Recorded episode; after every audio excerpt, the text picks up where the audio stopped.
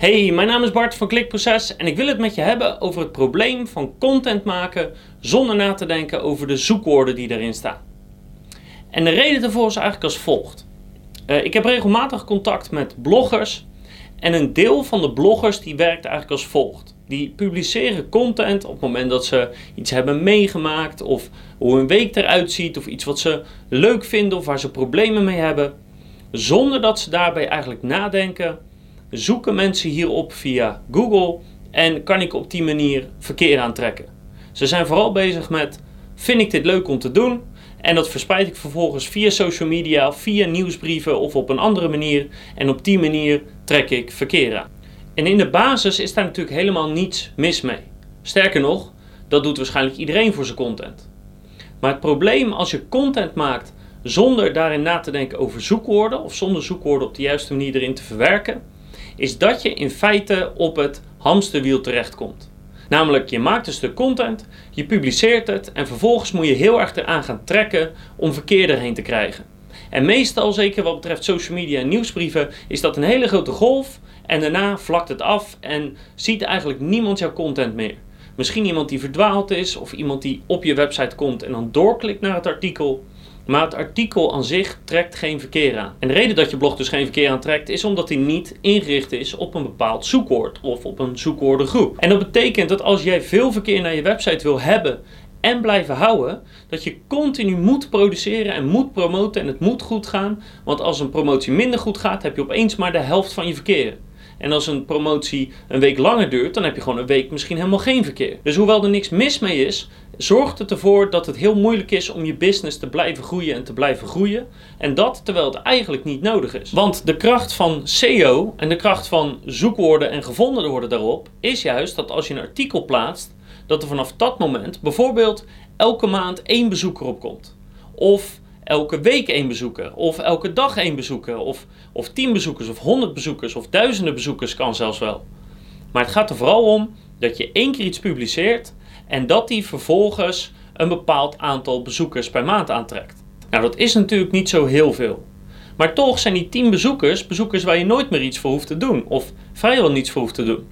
En als je dat bij elke blogpost voor elkaar krijgt en je publiceert er bijvoorbeeld 4 in de maand, dan heb je na een maand heb je 40 bezoekers per maand. En de maand erop heb je de 80 per maand. En de maand erop heb je de 120 per maand. En als je dat over een lange periode optrekt, dan krijg je dus een hele grote stijgende lijn. Een lijn die je bijvoorbeeld hier kan zien van een blog waarvan ze zijn overgegaan van social media, wat ook al niet heel goed ging, naar SEO. En dan zie je dat die bezoekers zich opstapelen en opstapelen. En met 10 in de maand per blogpost is het nog heel weinig. Maar wat nou als elke blogpost er 10 per dag aantrekt? En je publiceert er 4 in de maand.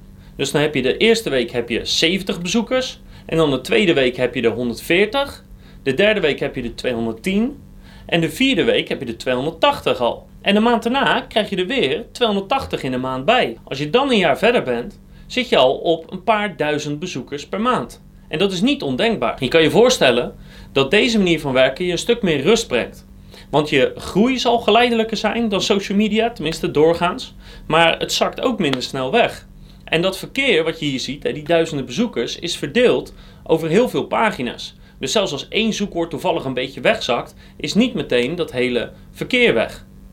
En dat is veel rustiger voor jezelf ook, omdat je daadwerkelijk iets aan het opbouwen bent en elke maand een stukje beter groeit.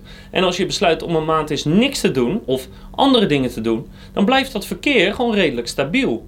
En dat is het grote verschil tussen verkeer halen uit social media en nieuwsbrieven, of alleen maar daar verkeer uit halen, en het verkeer halen uit SEO. Maar nu denk je misschien, ja, maar ik wil gewoon schrijven over waar ik over wil schrijven. Nou ja, dat heeft dus in elk geval één probleem. Want als je van tevoren dus niet over zoekwoorden nadenkt, dan kan dat dus betekenen dat je schrijft over iets waar niemand op zoekt. En dat je dus eigenlijk nooit bezoekers uit Google eruit kan halen. Maar stel dat je nog steeds graag zegt: nee, ik wil zelf bepalen waarover ik schrijf. Helemaal goed. Maar doe dan twee dingen.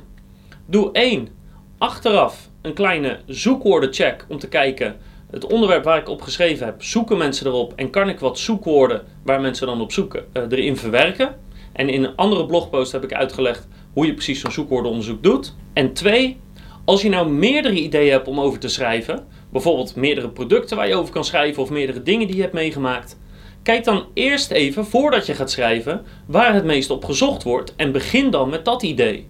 Als het jou toch niet uitmaakt waar je over schrijft, doe het dan waar de meeste mensen op zoeken per maand. Want dan is de kans het grootst dat je daar permanent verkeer uit gaat krijgen uit Google. Dus wil je niet meer rond blijven rennen als een hamster en maar blijven werken en blijven werken elke week, elke maand om maar die duizenden bezoekers per maand te halen en wil je gewoon iets opbouwen voor de toekomst, denk dan of vooraf goed na over waar zoeken mensen op, dus waar ga ik over schrijven, of kijk achteraf, ik wil hierover schrijven, dus ik ga de zoekwoorden bij zoeken, zodat ik verkeer uit Google blijf trekken elke maand.